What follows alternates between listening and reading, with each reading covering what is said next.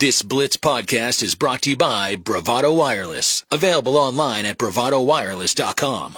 Let's flip the page, shall we? And let's talk about something a little bit different. Let's get into a little bit of college football.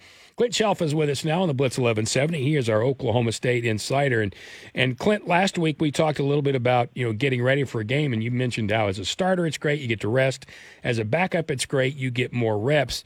But what I want to ask about this morning is how do you prepare when you're going to play a team like A&M where you don't know who in the heck's going to play? They're brand new coaches, brand new coordinators, and you don't even know who's going to be there and who's not going to be there. It, or do you even worry about that as a player right now?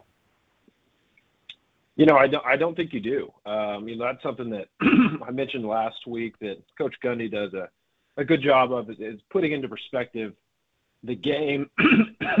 excuse me. Sorry, I've had a little bit of a cold, but uh, putting into the game. Um, you know, is it a is it a, a business trip? Is it a is it a fun time to have trick plays and enjoy it? And so when you when you think about it from that perspective, I think what he's telling these guys is, hey, listen, it doesn't matter who lines up across from you. We've got to do what we need to do. We're going to have some fun with it, and and let's let's worry about us because, like you said, and, and Oklahoma State fans uh, will be a little bit familiar with this. Their leading passer, Texas A&M's leading tackler, their leading receiver all not going to play. A mm-hmm. couple of them in the transfer portal, a couple of them moving on to the NFL. So, um, yeah, it's, it's hard to prepare for a team like that, especially with Coach Elko and the new staff coming in. You know, one of the things that we hear, and again, I want to remind you, we're talking, we are we are visiting with Clint Chelf. He is our Oklahoma State insider, former Cowboy starting quarterback as well. Now, when you're playing against a team that has that kind of uh, unknowns coming in, as A and M is going to have, and you've heard Coach Gundy say, "This is we're just we're just going to do spring practice and we're just going to go play." As a player, you want to meet, you want this to be a bonus. You want this to be exciting. This is supposed to be kind of a payoff at the end of the year.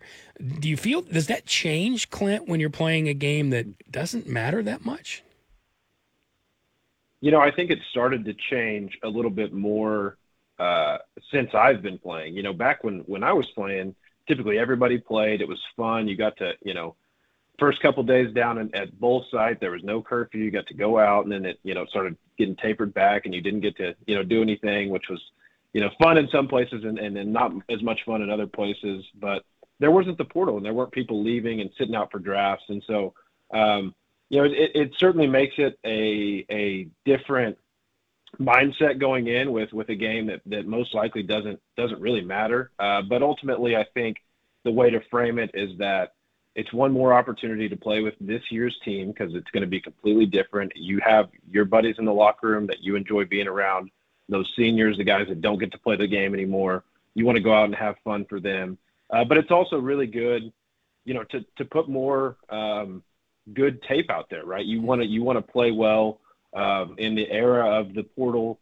Um, you know, all it takes is having one good game, and somebody says, "Hey, we need a guy like that on our team." So, um, you know, I think I think it, you know, it's kind of twofold where maybe maybe guys are sitting out and not playing, but at the same time, you've got to do a really good job of, of you know preparing for yourself and putting good tape out there for other teams to see. 819 on Blitz 1170, talking to Clint Chelf. He's our Oklahoma State insider for football as we talk about the Cowboys preparing for that Texas Bowl. Bryce Hulse? Yeah, Clint, I had a, you know, a portal question. Since we've talked, we've had two receivers uh, leave OSU with Jaden Bray and, and Blaine Green. Both of them have entered the portal. And it's kind of interesting because Jaden Bray is a good player, has, has shown a lot of upside, and as well as Blaine Green – but there hasn't been a lot of panic from you know the OSU fan base. Uh, maybe it's a sign of you know just things to come in terms of returning guys at that position. What were your takeaways from those two guys leaving the receiver room? You know, I was really surprised uh, with with Jaden Bray entering. I thought he was a guy that um, could be really, really good um, once he had been more developed. He's just kind of a raw player, um, and I think you don't see the panic because if you if you're familiar with with Oklahoma State football, if you're familiar with Kasey Dunn, um, you know people may not like some of, of the plays he calls, but there's one thing you have to respect that he's done a great job of, and that's the wide receiver room.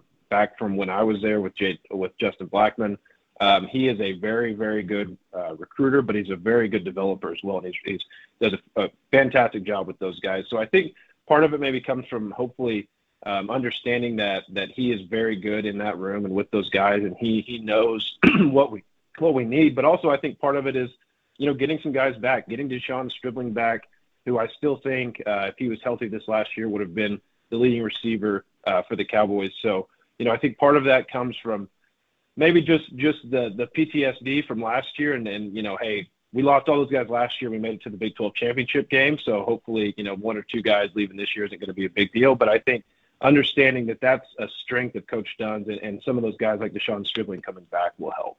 A couple more minutes here with Clint Chelf, our Oklahoma State insider here on the Blitz 1170. You know, we, we talk about the portal. Guys have been in, guys, in weeks have seen some guys go in and come back out around the country too. As a player, let's put yourself in the position of being on this team right now. And let's say a guy enters the portal but still wants to play in the bowl game and that's going to happen, or at least may happen around the year, around the country this year. How would you, Clint, as a player who didn't enter the portal and stayed at your school, how would you feel about that? You know, I would be, I would be as a quarterback. I think that's a leadership leadership position, and getting to know the other guys and understand what makes them tick and what is what is you know the best for them. Um, I think that's part of your job, and so when you when you look at it from that lens. and a guy tells me, hey, I think this is what is in the best interest of for me and my family, and he enters the portal and then he decides to come back or doesn't, you know, I think I think you just have to ultimately prepare um, with the guys that you have. You have to you have to understand that that's part of the game now, and if a guy does that, um, you know, I, I wouldn't have any ill will towards him. I think I think you have to understand that guys are going to try to secure money nowadays. I mean, let's let's be frank with it. Guys are gonna gonna put their names in there and see if see if people are gonna offer them a bunch of money or any money, more money than what they're getting to to come and transfer. So um, I think when you look at it from maybe the perspective of of the quarterback, which you have to be a leader, you have to be a guy who, um, like I said, understands the other guys where they're from, get to know them, and and what makes them tick. I think when you look at it from that perspective you just want what got what is best for each guy and what's best for their family. Let's take it a step further. What if that player happened to be at your position and played and started, and a guy who's coming back didn't? Would you feel differently? Yeah, you know, it would be. It's certainly different if it's at your position. You know, uh, I think I think somebody. I'm not sure if this is confirmed or not, but I believe maybe Spencer tried to come back last year and and, and you know he he you know was unable to do so. So if I'm looking at a quarterback and I'm going to get the opportunity to play, you know, if I'm a, a, a younger guy and, and I might get to play and the guy is, is thinking about le- leaving through the portal and then comes back, you know, I'd be pretty bummed. Um, and, and ultimately it's up to each guy. And, and you know, if, if that is the case at your position, then, you know, maybe time for you to, to maybe look at your options. So um, I think it adds just a completely different, different aspect if it's at your own position and it's a guy that you're, you're going to be really close with because you're in the, the room with them at all times. I've talked about this um, at length on, on podcasts and radios, but um, you know, when you're, when it's a quarterback, like for instance, JW and Wes Lunt, when I was in, when I was in school, those were my best friends because I was in the room with them day in and day out uh, mm-hmm. on the team. And so it, it makes it complicated when it gets into that, you know, it's almost like your, your close family, right? You're, you're, you don't want them to do bad, but at the same time, if they do do bad, you may get a better opportunity to play. So it definitely makes it more tricky. Have a good game. Not really. and I get it. I get it. I do. All right. So lastly, you know, you said it's a it's a it's a bonus, and it is. And you know, coach says we're going to treat it like spring practice, and we're just going to go play a game. What did you, as a player, want to get out of the bowl experience? Was it really play well for next year? Was it just to have a good time? Was it combination? What did you want the most out of it, Clint? Yeah, for me it was um, you know, it was it was to put put good film out there, right? I mean, um, I was came into the year my junior year thinking I was going to start, then I didn't get to play, and then I got to play towards the end of the year. Got to start in the bowl game, so in my mind, at least my junior year, when I knew I was coming back, um, you know, I knew I had to put really good tape out there. I knew that the job, uh, Coach Gundy was was probably not going to announce me as a starter in the off season.